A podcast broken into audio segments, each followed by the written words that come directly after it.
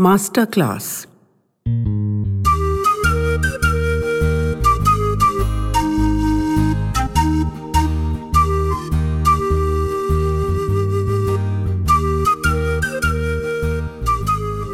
It was a summer internship for the two new recruits, Lata and Ravi. Both were young and attractive, and they ramped up the oomph factor in the architect's dusty office tenfold. Everyone wanted them to stay in, where they could be becked and called for all manner of trivia, just to see these beautiful young things moving and talking and functioning with godlike grace. But in the big boss's chat with them, they'd both said they had no experience of actual clients. And while they were excited about everything and expecting to learn a lot, client visits were the one thing they really hoped they'd get some solid experience of. And she'd promised them she'd ensure they would. So, earnestly gripping their bags full of documents, drawings, and notebooks, they'd been trailing along with her every day for weeks. And this day, she'd finally thrown them a juicy bone.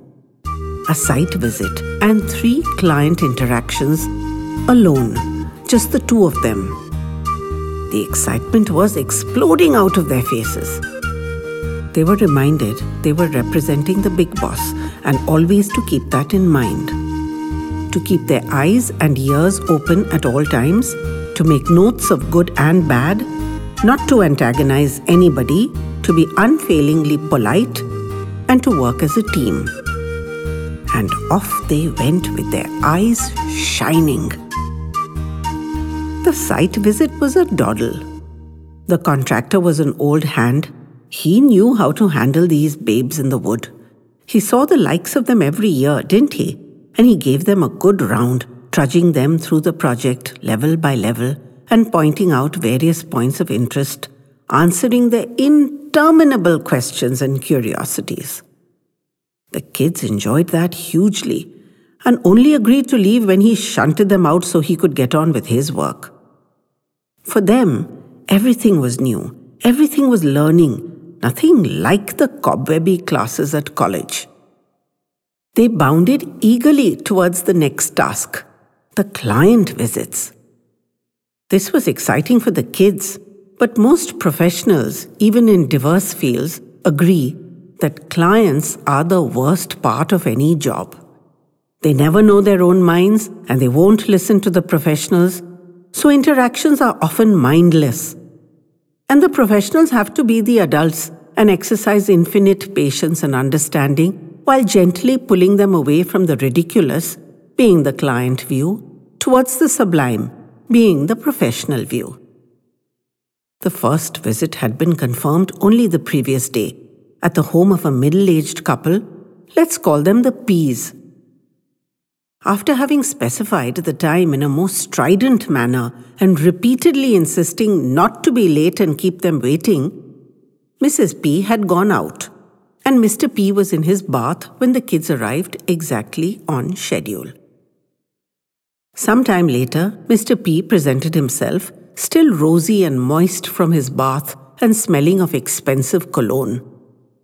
The two polite kids listened to his harangue for the next 20 minutes, diligently making notes and not arguing back, though he spouted what even they recognized to be the most arrant nonsense. Lata fixed her eyes on her notepad because every time she looked up, she caught Mr. P talking to her chest. When she tried to catch his eye and embarrass him, he'd given her a wolfish grin, as if to say how lucky she was to have his appreciation.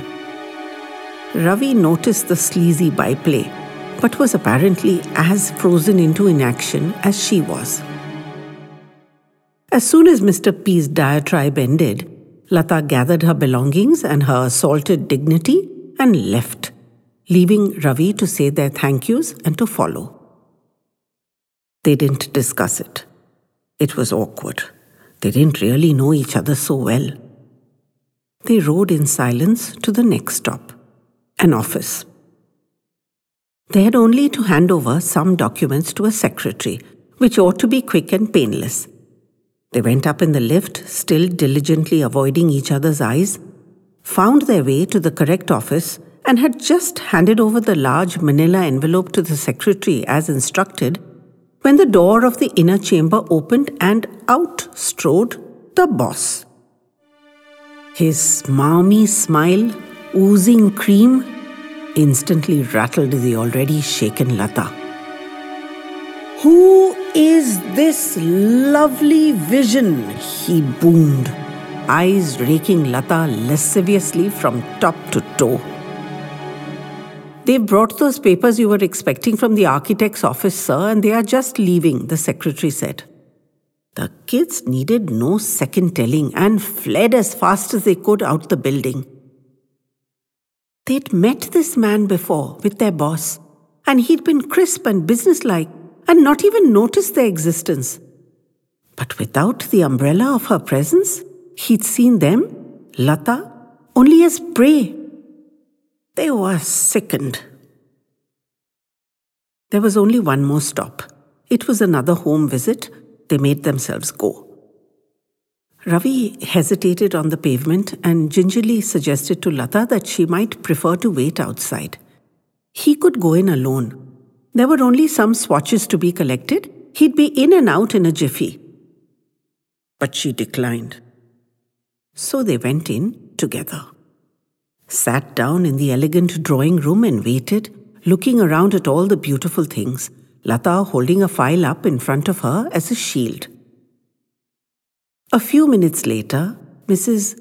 M, shall we call her, drifted in in a pale yellow silk wraparound dressing gown at two in the afternoon.